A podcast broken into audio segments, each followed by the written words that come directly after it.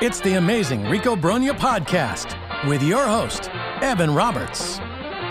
Hey there, everybody. Welcome to Rico Brogna as we creep a little bit closer to this World Series finally ending, which means the off season.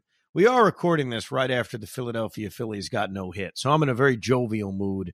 I really enjoyed watching the Astros even up the World Series at 2 and 2, and I most especially enjoyed watching Philly fans who everyone has been waxing poetic about. Ah, the Philly fans are so great. They're so loud. They're so excited.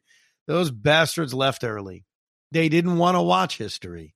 They didn't want to watch Cristian Javier's six no hit innings. They didn't want to watch our boy Rafael Montero. They didn't want to watch Bryan Abreu. They didn't want to watch Ryan Pressly. They went home. Now, the joke is we've been home for a while. So who the hell am I to talk? but I did enjoy watching the Phillies at least lose. Uh, the sooner this World Series ends, which won't happen until at least Saturday, uh, then the offseason will begin. Couple of things. Today we're going to focus on the other free agents. We've already given you a podcast all about Jacob DeGrom. The jury was re-sign him. Then we did a podcast on just Brandon Nimmo. The jury said re-sign him. And then more recently, we did a podcast on Edwin Diaz. And yes, the jury unanimously said, let's re-sign him. But during the Edwin Diaz podcast, Pete Hoffman said, You should put up a poll on Twitter and see who are Met fans most confident about in terms of who is going to be re signed. Because my thesis was, I think we're most confident in Edwin Diaz. So I put the poll up. I even used hashtag Rico. I don't know why. I'm not really much of a hashtag guy, but I did it. And here are the results. All right. What free agent are you most confident the Mets will re-sign? And I correctly predicted in a landslide, in a blowout, in a Ronald Reagan just kicked Walter Mondale's ass. Okay, now I have to think of a Democrat to keep everybody. LBJ just kicked up Barry Goldwater's ass. There you go. Everybody's happy. Great. Edwin Diaz 76% of the vote. Brandon Nimmo, 13. Jacob DeGrom, 11. So actually very tight between the confidence levels in Nimmo and DeGrom. I find that fascinating. Like the Diaz part, I'm not surprised by because that's what I claim to you, Pete, would be the result. But I am a little surprised that the DeGrom Nimmo split is very, very close. Maybe Met fans are really worried about the Colorado Rockies paying Brandon Nimmo big money, I guess. Well, it, it maybe also it's the concern factor because you just heard Billy Eppler say that you know Starling Marte could always play center field if need be, and what is a bigger need if Nimmo leaves? There's things I guess we could do to fix it. If Degrom leaves, the hell are we doing with starting pitching? right? I think. Yeah, I I do think when Billy said that, when he was asked specifically by our buddy Jon Heyman, hey, could Starling Marte play center field? It was a leading question. John said, Hey, could Starling Marte play center field? Is Billy Eppler going to say no? He's a piece of crap. He can't move in center. Like, I don't think that answer gave anything away. And, and the truth is, as we've sat here throughout the MLB postseason, kind of waiting for nuggets and crumbs and breadcrumbs on Met news, we haven't gotten any.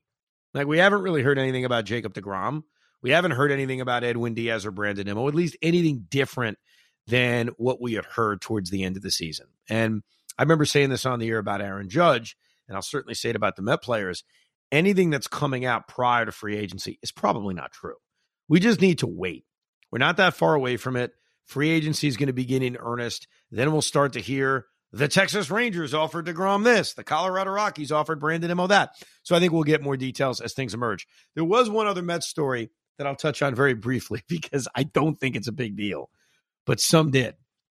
The fact that the Mets are moving in the fences in right field.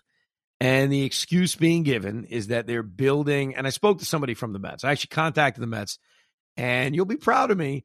I said, Why are you moving the fences? And they said, Well, it's a fan friendly experience, which had been out publicly. So I said, is Aaron Judge code for fan friendly experience? And the person laughed and said, No, we are building extra room in a party area in right field. And I genuinely believe that because I think there are a lot of conspiracy theorists who think, oh, come on, that's just the excuse. They want to bring the fences in. They are going to attract or try to attract a free agent slugger, maybe not this year, but next year in the case of Shohei Ohtani. I don't buy that. Like, I know we've seen fences brought in before. We saw the Orioles move the fences back. The Mets, they they tried a lot of things to get people in the ballpark last year. A lot of different things. They tried the DJ on Friday night. Uh, so I don't think it's crazy that they're trying to kind of improve one of their party areas in right field. Like I completely buy that as the reason they did it. I don't sense a conspiracy to acquire a slugger. But I know you, Pete. You think this is all about some kind of ruse to convince Aaron Judge to come here, don't you? Well, that would definitely also send the DeGrom out of here because why are you going to move the fences in so they could screw the pitchers? But yes, I would love that to be the real reason. Oh, but I will say this they've been reconstructing Citi Field since they constructed it. Uh, I mean, they've built, they brought the walls back how many times already? I think this is like the fourth time that they're starting to do that. And they've always tried to add an addition to perk up some of these spots for, for the fans. So I, I'm not opposed to it, but I also don't. This point in time, like, what are we really doing here? How much are we? Could, could we? There's no other section to like add to. You can't put something on top of like the, you know, I don't know the the bullpen area. I I don't know. Aren't they also supposed to be adding that beautiful large uh, video screen? I remember oh, there was yeah. a whole big deal about how they cut a deal with I forget the company, um, but they were putting like this really massive video screen in right center field. I have no idea. I do know this: I'm going to go to Citi Field in about a month and a half because they're doing some kind of Christmas light show, and I bought tickets and I'm taking the family. And it has nothing to do with it being at Citi Field. It was just a Christmas activity. So if they've added anything new at Citi Field, I'll give you some kind of idea about it in the middle of December. It's called like Amazing Lights or Amaze Lights or something like that. Is That's it the show they're having. Is it going to be around like on the field, or is it going to be around like the like the ballpark? What, what are they doing exactly? I'm going to be honest with you, Pete. I spent a fortune for these tickets. I have no effing idea what it is. I don't. Money well spent. It's one of those. It's one of those things where I know that we like to do winter activities. We like to do Christmas stuff. Uh, so why not? Okay. If it sucks, we'll never do it again. If it's great, we have a new tradition, and that's going to Citi Field in the middle of December. Anyhow, let's get to the subject at hand, and that's all the other free agents. Obviously, Diaz, DeGrom, and Nimmo are the big three. And all these other guys we're going to mention, you could certainly argue, and I will throughout this podcast, our feelings on them will be dictated on if DeGrom is back, on if Diaz is back, because a lot of the free agents involve pitching. The Mets don't have a lot of free agents when it comes to position players. It's starting pitching and it's bullpen. So here's how it's going to work. I'm going to name a name. That guy's a free agent. And without thinking about it, before we get into a, a further discussion on it, your first reaction, yes, I want him back, or no, I don't want him back. Obviously, there are some gray areas to this. We'll get into detail on each guy. So it's not just going to be a quick yes or no. It's just your first reaction, right? Are you ready? Let's go. Chris Bassitt, do you want him back? No. Wow. An instant no. So my instant reaction would be no, too, because of how it ended. And that's obviously a problem for a lot of us. We all remember not just the final start that he made against the Padres in game three, not just the comments that he made about New York and how demanding it is, but even what happened in Atlanta. As I've said in previous podcasts, I look at the Atlanta three game series and the San Diego series as connected. They're all playoff series. So I agree. And I think most people listening to this podcast, and you should be playing along at home when I say a name, scream it out loud, yes or no. Uh, I think all of our reactions would be no. But bro, let's can we can we go a little deeper on this? Please. Chris Bassitt is an innings eater. And that matters. That's a big deal. Last year in 2022, and I think we could start calling it last year, the Mets didn't get a full season out of Max Scherzer. They didn't get a full season out of Jacob DeGrom. They didn't even really get a full season out of Carlos Carrasco, though he did mostly pitch. Chris Bassitt was Mr. Reliable. He was dependable. So how do you replace those innings? So when you say no, is the no squarely based on the way it finished for him? Or is there a deeper reason for saying no immediately to a guy who was their most consistent pitcher in 2022? So here's, I guess, the gray area for me. Like, so Max, and I don't want to do this Omar Minaya thing, but I'm going to do it a little bit. So, say DeGrom doesn't come back. This right. is this is the hypothetical I have. Scherzer's your one. Chris Bassitt is not my two. He can't be my two. So he's about the three or four ish type of guy. Innings eater, yes, but he can't be two. But yet he's going to get paid like a two, and I I can't have that. So that I'm weighing out that, that I'm weighing out him over somebody else coming in to take over that two role. I would like to have him back if the money was right, but I think he's going to be overpriced. Okay, so the debate on if a guy is a two is always a weird one. I mean, we look at the teams that are in the World Series. Aaron Nola's a two. I think we'd agree. Framber Valdez is a two. Uh, are they both better than Chris Bassitt? I think we would both lean towards yes. Framber mm-hmm. Valdez and Aaron Nola are. But if you look at it that way and you say, okay, I don't want to pay Chris Bassitt, well, guess what, Pete? Now you're looking for a number three because he was a very good number three in 2022. So if your reason for not wanting him is, well, he's not a number two and I just lost Jacob DeGrom, well, if you lose Chris Bassitt, now you need a number two and a number three. And when you look at free agency and you look at, and obviously there are other ways to add pitching besides free agency. Here's my list of guys who would at least replace a Bassitt, dare I say a DeGrom. No one's replacing a DeGrom, but the high end pitchers that are out there. And I have four guys on my list of high end guys Carlos Rodon. And these guys are not all equals, obviously, but I would put them on the higher level guys. They can be a number two, maybe even a number three. Carlos Rodon, Justin Verlander. Verlander's obviously better than everybody, but you do have to factor in age and the fact that his World Series pitching sucks. Clayton Kershaw, who I don't even think we should talk about because he's not coming here. And then the other guy who none of us know anything about is Kodai Senga, the Japanese pitcher who could come here and effing dominate. I have no idea. I know his Japanese numbers are really good, but that's it. Those are the only guys in free agency that even because everyone else I mentioned are back of the rotation guys. Nate Eovaldi for now. I guess he's more of a middle of the rotation, but he's a back of Sean Manaea, Noah no. Syndergaard, Kyle Gibson, Mike Minor. So if you put Bassitt in those group, in that group of arms, is he not towards the top? So you don't want him. How the hell are you replacing him? I know. Oh, I'd. I guess it's like a double edged sword because I don't want him to be that that level guy. But you're right. There's there's not many. I guess the dream is the Ver, Verlander or Verlander. well, but but you know what? I, I, this may sound crazy don't you almost prefer Chris Bassitt to Justin Verlander? And, the reason I say that is Chris Bassitt is 33 years old. Uh, on opening day, he'll be 34. So, for the sake of this discussion, he's a 34 year old right hander. He doesn't have that many innings on his arm. His innings that he's thrown have been recent. But remember, he didn't become like an every five day major league starting pitcher until he was 30 years old. So while he's 34 and that may seem a little bit older, it's not.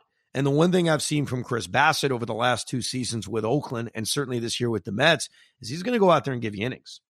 And while, yeah, we're thinking about October, which we should because ultimately that's the goal, you got to get through a 162 game season. And Max Scherzer or Jacob DeGrom, even if both are back, they're not reliable anymore. And Chris Bassitt is. He threw 180 innings which in 2022 is a huge number. So I, I, I got to tell you about Bassitt. Our emotional reaction is all going to be no. But when you think about it deeper and you think about replacing him and you think about how many innings he gave this team and how consistent he was, I tell you right now, I want the guy back. And obviously, price matters, years matter. The way it works, by the way, with him is there is a mutual option at $19 million there seems to be a sense that he's going to get more than that. So it's not going to be just a hey, they both agreed to 19 million, no free agency. He's probably going to go to free agency. It could be something as simple as two years, 40 million, something like that. Uh, I don't think it's anything crazy, but I mean, look at the guys that are out there and look what he did for this team this year. Are we really willing to throw out 29 starts because of the last start or the last No. two starts? No, no, no, no. Um, and and it's weird because I was one who was so hell bent on everyone saying he has been the most consistent, and minus the the few West Coast starts, he was the guy. And then it was his comments, which again, like a little bit overblown, but still, it just turned me off. Like, you know, it, the, the the fan base at a drop of a dime changes because you know things go bad for a moment. I don't really know if he likes it here. I don't know if he can handle it here. I feel like that's a conversation that's happening in the clubhouse often. Do you think Chris reason. Bassitt lost game three because of the pressure, or did he lose game three because, well, he just didn't pitch well? I think a little bit of both. No, it's, dude, I don't know the answer. Sometimes I ask a question not looking for an answer because I, I don't know it. I mean, there's no way to actually know. Uh, the comments are concerning, and the comments bothered me at the time because obviously our emotions change. Your season is a best of three. You know, he was saying that in the midst of a playoff series. Well, yeah, you lose two games and your season is over. But I think one thing we always need to be careful about is making broad judgments on a very small sample size and making broad judgments such as he can't pitch in the playoffs. He can't pitch in New York in the postseason. Because what are we really talking about? We're talking about one start at Citi Field and one start at Atlanta. Now, there were huge starts. I'm not trying to minimize that, but for years, we heard Bryce Harper is a loser. Hmm. Teams get better when Bryce Harper leaves or is hurt. Bryce Harper is a great baseball player, and he finally did it at the right time in the right moment. I'm not comparing Chris Bassitt to Bryce Harper. I'm just making the point that we're all emotional after a series is over, but I don't necessarily think we should over exaggerate on such a small sample size. That's really what it comes down to. Okay. So, You convinced me. I don't I know what to did. do with them. No, I have no idea. What to do with them. It's tough because again, now now move to the. Ne- I think your next free agent is also going to be a pitcher, but I don't know. You you, you make up. Yeah, mind. we're gonna. I'm gonna go in order because I don't want to jump from subject to subject. And, and by the way, there's a lot of parallels here because there's a lot of starting pitchers. Uh, let's go to Carlos Carrasco. The deal with Carlos is that there's a 14 million dollar team option. There's a three million dollar buyout. Based on that, they should exercise the team option. I don't even think it's a question. No, Carlos Carrasco, and I, I shortchanged him before. My apologies. I said he almost had a full season. He essentially did have a full season. I know he missed a handful of starts, but he made 29 starts. Bassitt made 30. So you make 30 starts, you pitched a full season. He made 29 of them. And look, we, we talked about it throughout the year. There's bad cookie, there's good cookie. There are days in which you say, this guy sucks. There are days in which he flies through seven scoreless innings. But strictly from a financial standpoint, $3 million buyout, $14 million team option. So to get someone to, to be equal to him, it has to be $11 million or less because you just paid $3 million on the buyout. Anyhow, I'm babbling. Carlos Carrasco, yes or no? yes. E- and you'd exercise the option, right? Yeah, of course. Yeah. There's Oh, no, look, no, I no agree with you. It's weird because Carlos Carrasco, here is final numbers, right? 15 wins, seven losses, 29 starts, 152 innings, 397 ERA. The year before that, obviously, his first year with the Mets was a disaster. Missed a big chunk of the year when he pitched at a six ERA. He's also getting older. Carlos Carrasco is going to be 36 years old going into next season, but one year deal. We saw the ups from him, we saw the downs from him. If he gave me the exact same season, I'd be happy with it. Because that those numbers, you know what those are? Those are back of the rotation numbers. And I'm fine with it. You're not going to have five aces. Like we're not talking about the early 70s Orioles here or the mid 90s Braves. Like you're not going to have five aces. So you need to fill out a rotation. He's dependable. You have to know going in, you're going to get the really good. I'm looking at his game logs from this year. It's everything that I, I described. Eight scoreless innings against the Atlanta Braves in May. We love it. He's amazing. Two starts later against the Mariners, four and a third innings, four runs. Uh, a game against the Padres on the road, seven innings, two runs, 10 strikeouts. Next start against the Angels, four and two thirds innings, nine hits, five runs. Like it's, this is what he is. And you almost have to accept that going in. Like he's going to hopefully make 30 starts. That's the most important thing. And, you know, there are going to be days where he eats innings for you. There are going to be days in which he doesn't pitch well. But I think financially, $14 million is just, it's worth it in this day and age because it goes back to what I said before. All right, you let him go. Now you got to replace him. And how many starting pitchers are you going to add that's his caliber that's going to cost $11 million? And I say 11 because of the $3 million buyout, if that makes a lot of sense. So we're good with Carlos. I didn't even need to convince you of anything. No, yeah, no, he's good. Taijuan Walker, you want him back? Yes. Why so quick on the yes with Taijuan Walker? I think he's got the m- most upside for any of the free agent pitchers because he's 30 years old. I understand he's had injury problems, but if you take away the really bad half in 2021, he's been one of the better pitchers on this pitching staff consistently. Yeah, no, I, I completely agree with you. I wouldn't necessarily agree with the upside thing anymore. I think we're past it because he's 30. Like he is what he is. But I think the last two years, what he is is solid. What he is is similar to what I said about Carlos in that he's a back of the rotation arm. He's going to give me 155 innings. He's going to make most starts. Um, you don't expect him to fall off a cliff like he did in 2021. And he never did that in 2022. And I was passionately defending that at times in the second half this year, where there was this notion of, oh, it's happening again. He's having another terrible second half. And the truth is, he had one really, really, really, really bad start against Atlanta, in which he gave up eight runs in one inning, which is going to destroy your ERA. And you look at the rest of his starts, he was fine. Now, the rest of his starts, he went out there and he pitched pretty damn well. So his second half numbers were a little bit ballooned because of the one start against Atlanta, but he was consistent. He had a really solid, consistent season. And when you look at the Mets' success of winning 101 games, and you say, How did you get there? You know, how, well, show me the work of how they got to 101. Taijuan Walker, Carlos Carrasco, and Chris Bassitt, the non aces, were huge reason why. When you get 90 starts, more than half your games were started by those three guys. And for the most part, they were pretty good. Not bad. Uh, here's the complicated part with Taijuan Walker. He is not re signing, or I should say, exercising the odd player option that he has, which is for like $6 million. That's that is gone. So he is a legitimate free agent. He's 30 years old. I think there's going to be a market for Taijuan Walker. And what concerns me is the Mets are going to have a budget at some point. And if they're re signing all the guys we want them to re sign, are they going to be able to pay Taijuan Walker the kind of money he probably gets in free agency?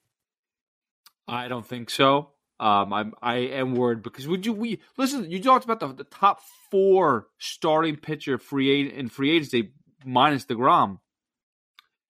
It's not a great list. So that means Taijuan Walker is one of the hottest commodities out there as far as starting pitching.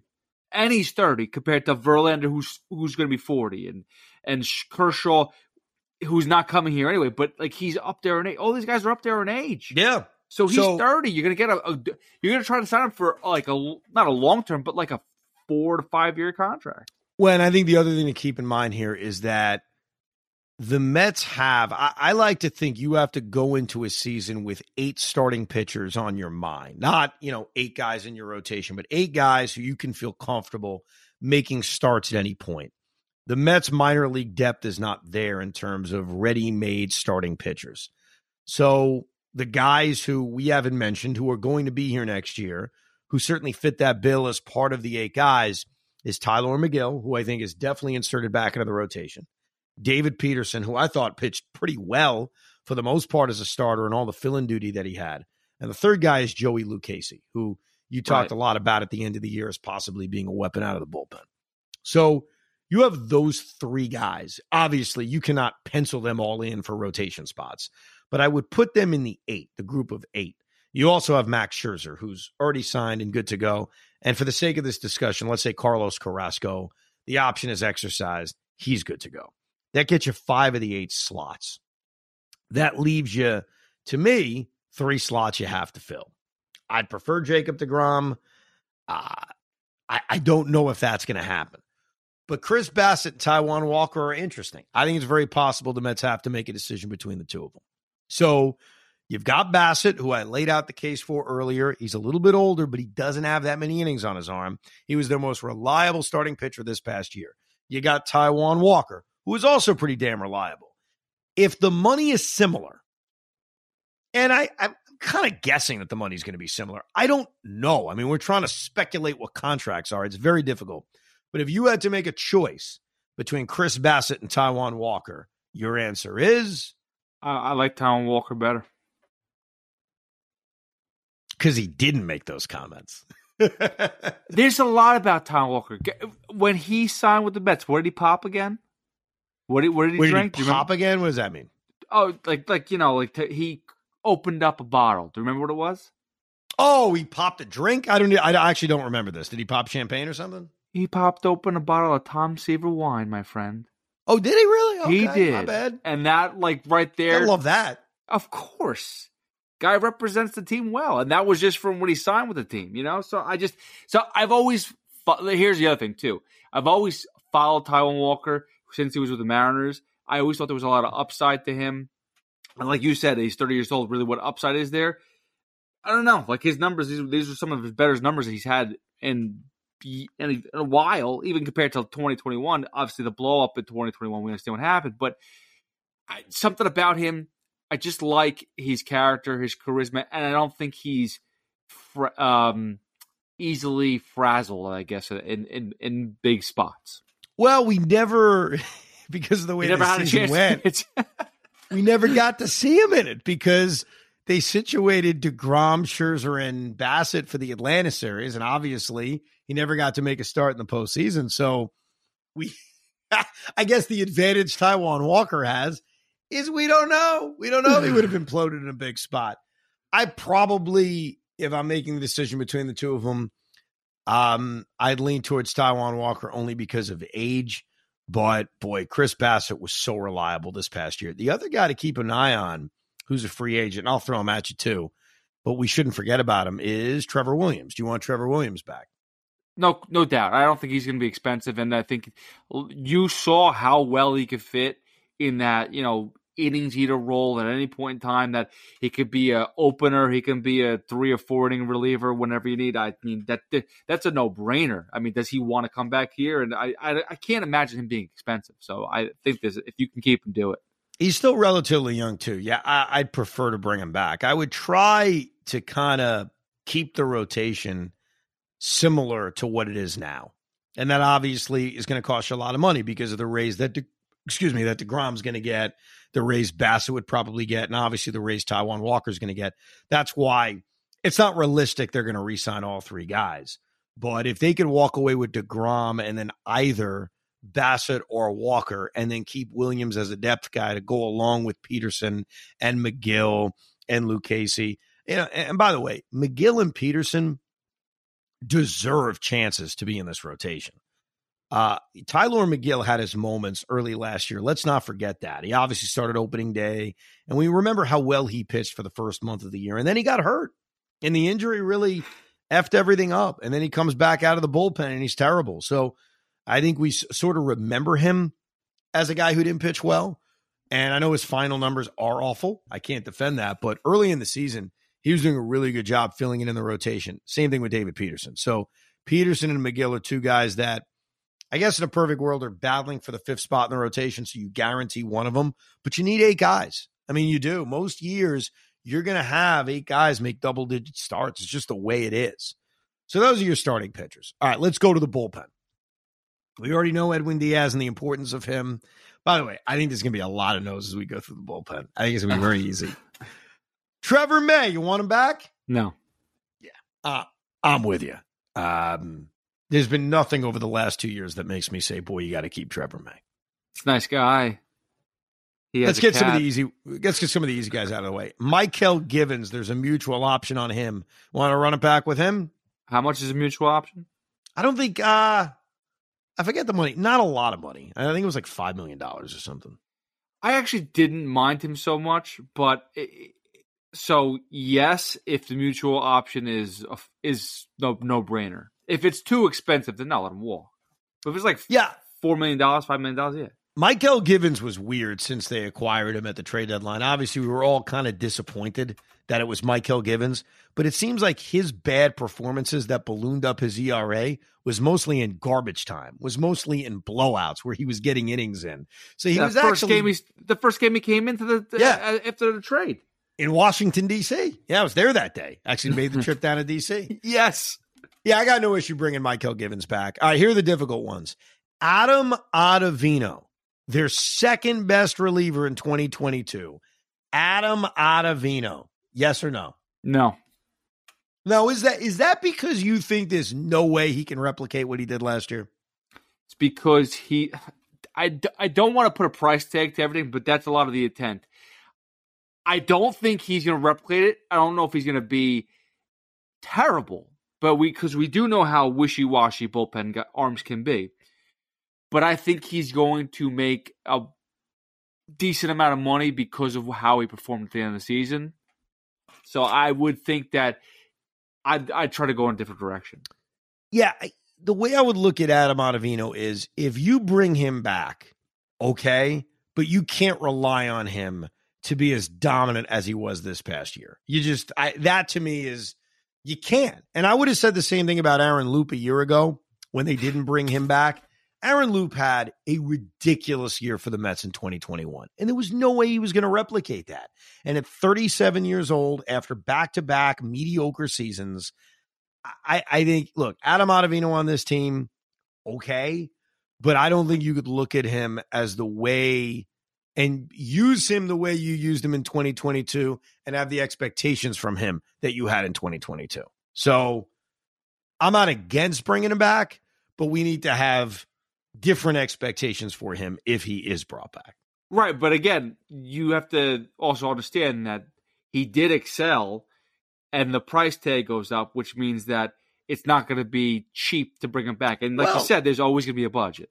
Eventually, there's a budget. Yeah, we'll see though. Well, but but but you know what? Based on that logic, though, Pete, I'm not saying you're wrong. How are you filling out this bullpen? because if we're talking about adding bullpen arms, it's going to be guys who had good years. I mean, you're going to want to sign a guy coming off a five and a half ERA. Adam Ottavino was coming off a four and a half ERA, and we all looked at him and said, "Guy's going to suck. Can't rely on him." So, guys coming off good years usually get paid. Yeah. The bullpen, I think, is going to be a head scratcher. I think there's going to make some moves that are, you're going to say, "What the hell?" I think, if anything, not saying if anything, because it's not. They're, they're going to pick up a, at least Diaz and or somebody else from free agency. I wouldn't be surprised if they traded for some bullpen arms. Well, and also they're going to bring in guys who we're going to have no expectations for, who are going to go out and have great years, and vice versa, because that's what happens. I mean, bullpens are the most unpredictable thing in the world. And to the credit of the Mets over the last two years, here are the two names Aaron Loup and Adam Ottavino. You had two guys in back to back seasons have outstanding years that really kind of came out of nowhere. So the other guy, and, and we may disagree about this, but Seth Lugo. Do you want Seth Lugo back? No. I 100% want him back. 100% want him back. There is something about Seth Lugo that scares me. And I mean this in the way of me too. No, he goes in the game, a different, a very different way. Seth Lugo when he first got the opportunity to pitch out of the bullpen in 2018 was pretty good. He pitches out of the bullpen again in 2019. He's really good. Like we wanted him to be the closer going into 2020. Let's not forget that. He had surpassed Edwin Diaz. And he goes out in 2020, sucks. Limited sample size. 20 was a weird season, sucks. And over the last two years, he hasn't been great. He hasn't matched what he was in 18 and 19 but there are moments in which he looks tantalizingly good. in which you see all the movement on that curveball and you say, boy, he could harness this thing. I think Seth Lugo is primed for one or two monster years out of the bullpen. And it scares me it's going to be somewhere else. And I'll tell you exactly where it's going to be. It's going to be in Houston. They've always loved him there. They know how to harness raw pitchers. Look what they've done with Rafael Montero. Look what they've done with a lot of guys. So you need bullpen arms.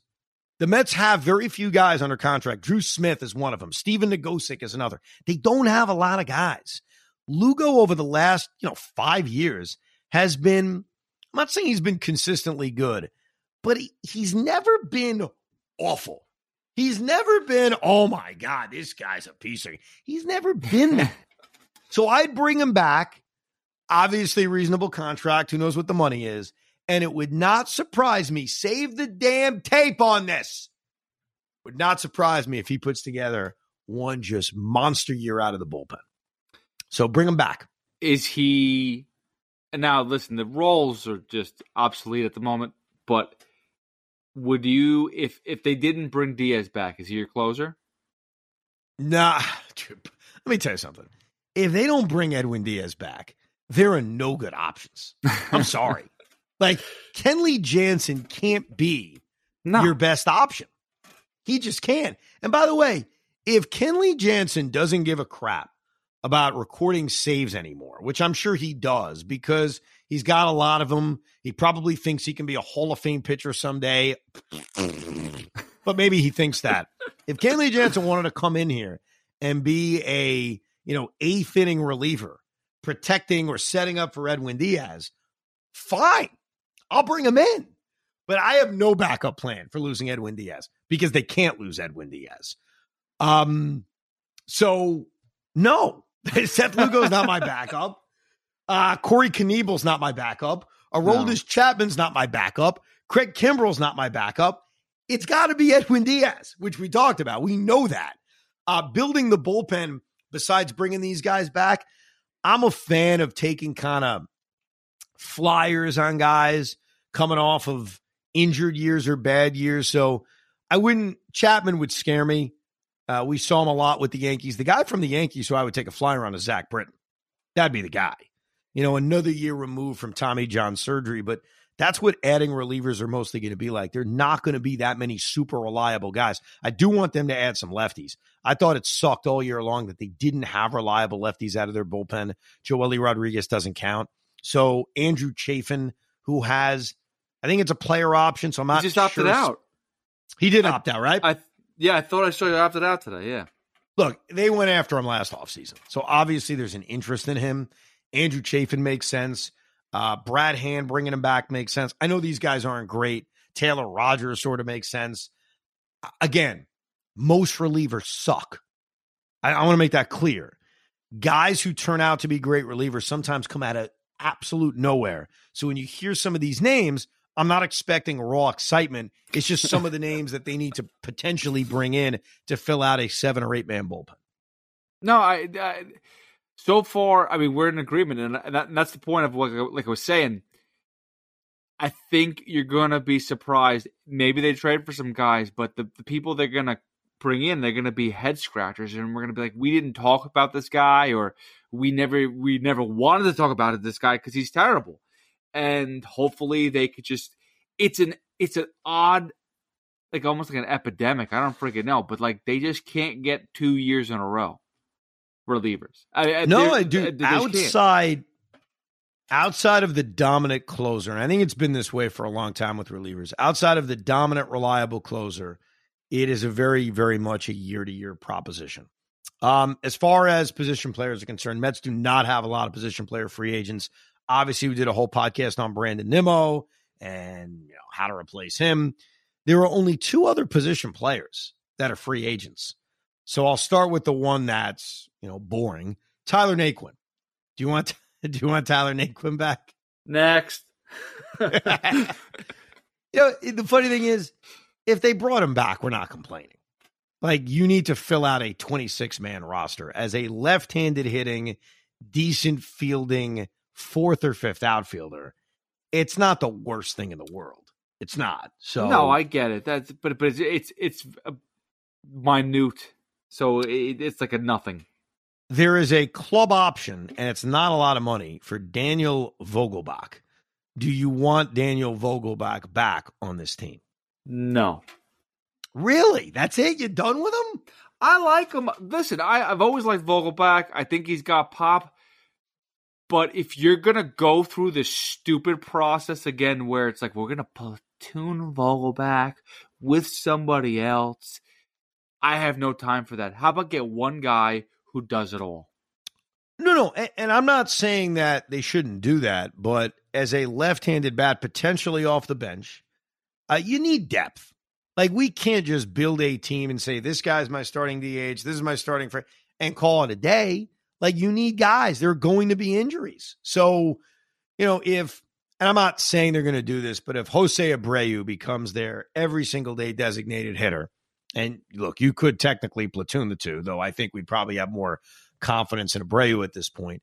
I think having a left-handed bat that mashes right-handed pitching, even if he's not locked in going into the season as your DH, is still a valuable asset.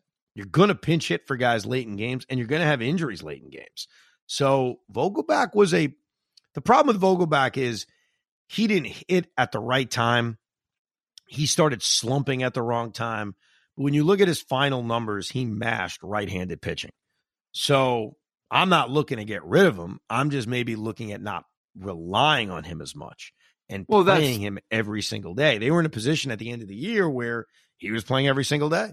And that's my concern with this team is you start bringing these pieces back is it are they relying too much of what they their plan was last year that kind of failed but didn't really ultimately fail because they got 101 wins just didn't take them as far as they wanted it to? So i feel like there's too much running it back.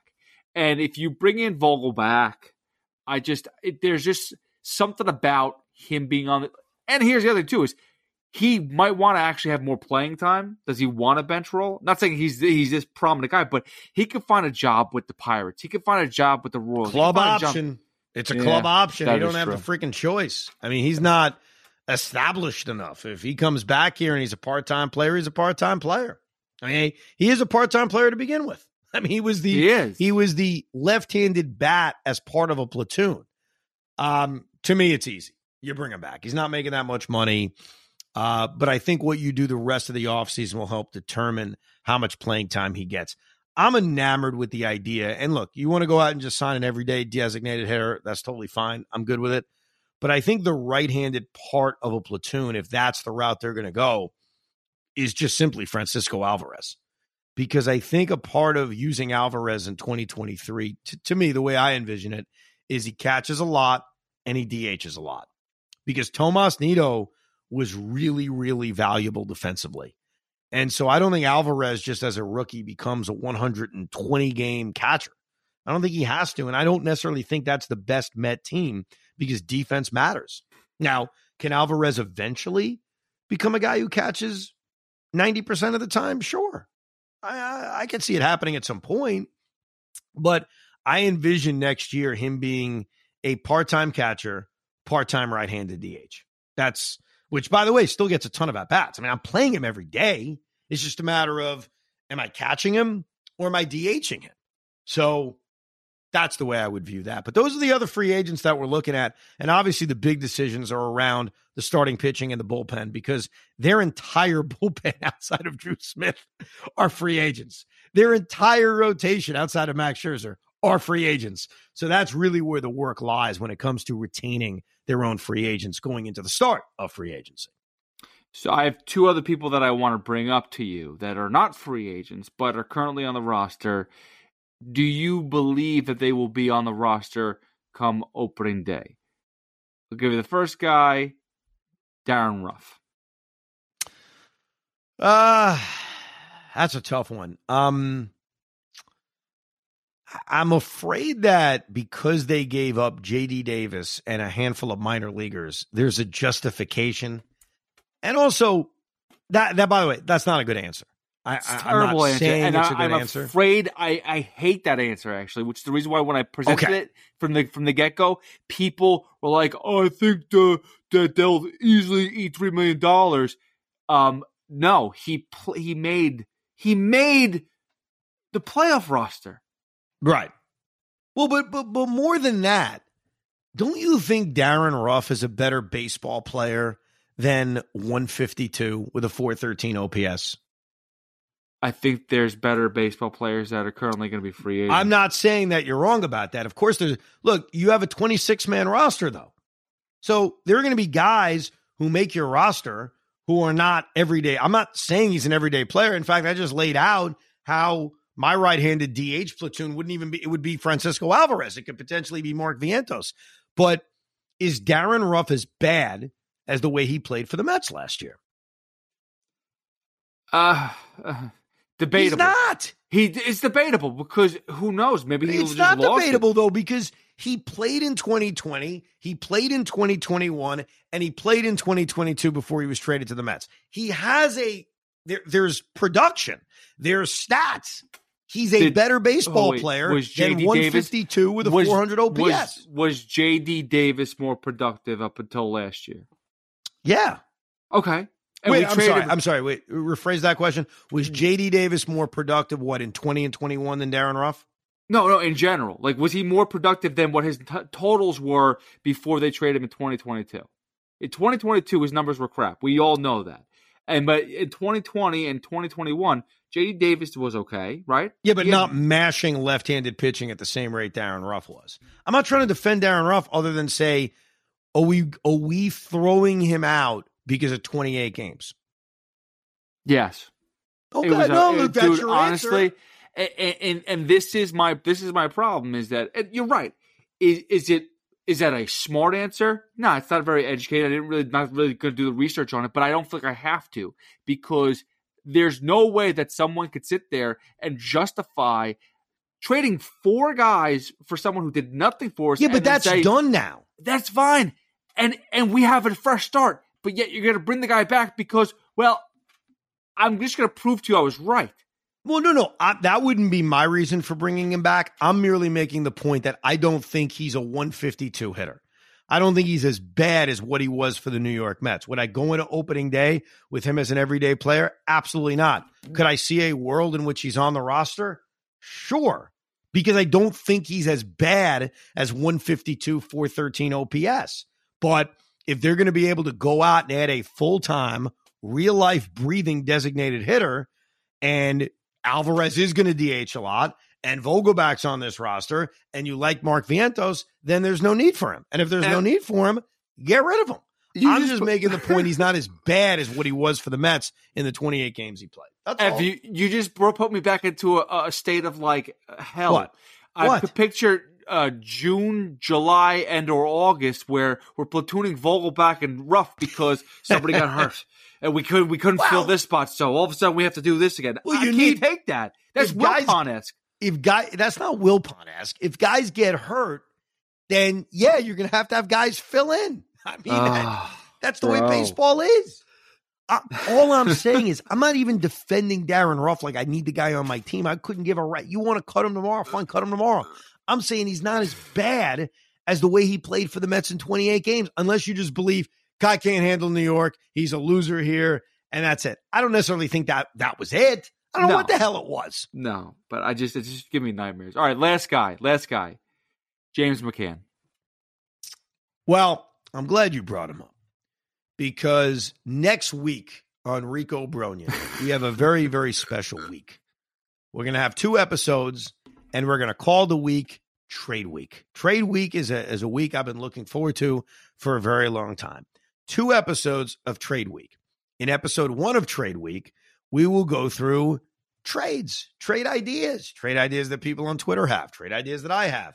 But we ask everyone to try to make it as realistic as possible. I'm going to try to make it as realistic as possible. Uh, a lot of those trades will involve dumping a bad contract, such as James McCann. But let me just give you a hypothetical.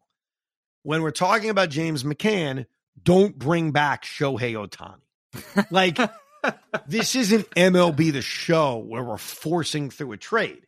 We're going to try to work our way through realistic trades. And I've got a few of them for James McCann. I've got a few of them that you may say, no, I'm not making that trade. Maybe a few of them you'll say, that's a great trade. Send James McCann to St. Louis. So next week on the Rico, we will have an episode devoted to fictitious but realistic trades. But that's not all. Another episode I'm very much looking forward to is something I would never do on WFAN. It should be banned from WFAN. In fact, every time a caller calls up with these ideas, I yell at them. But on a podcast, on the Rico Brogna, it's very different. We will have an entire episode dedicated to Mets Yankees fake trades. That's right. We're going to bring on a Yankee fan, Big Mac Chris McMonagle. Pete Hoffman will be here. I will present the Met Yankee trade and we'll see if Yankee boy and Met boy either both say yes or both say no. That's coming up next week on Rico Brogna. Coming up this week, by the way, we will talk about our favorite random Mets of all time. So if you have some random Mets that you loved as a kid growing up, definitely tweet at us at Evan Roberts WFAN at whatever the hell your Twitter handle is, at Hoff the or Hoff, something. At the Hoff WFAN. At the Hoff WFAN. There you go. We'll obviously address that, and then if there's any kind of breaking news, we'll jump in with podcasts reacting to it. But it's going to be an interesting time. Obviously, the big three free agents are the headlines, but the free agents we discussed today are also going to be really important. But expect them to kind of trickle in after the Mets get their decisions or announcements are made considering around Nimmo, Diaz, and DeGrom. But we got a lot of material coming up on Rico Brogna. We hope you listen. Uh, check out Pete with Tiki and Tierney. I'm with Craig, 2 o'clock on the fan. Thank you for uh, engaging us and listening to another edition of Rico Brogna. We hope you enjoyed this episode of the Rico Brogna podcast. It's amazing, isn't it? Make sure you download it now to keep it on you at all times.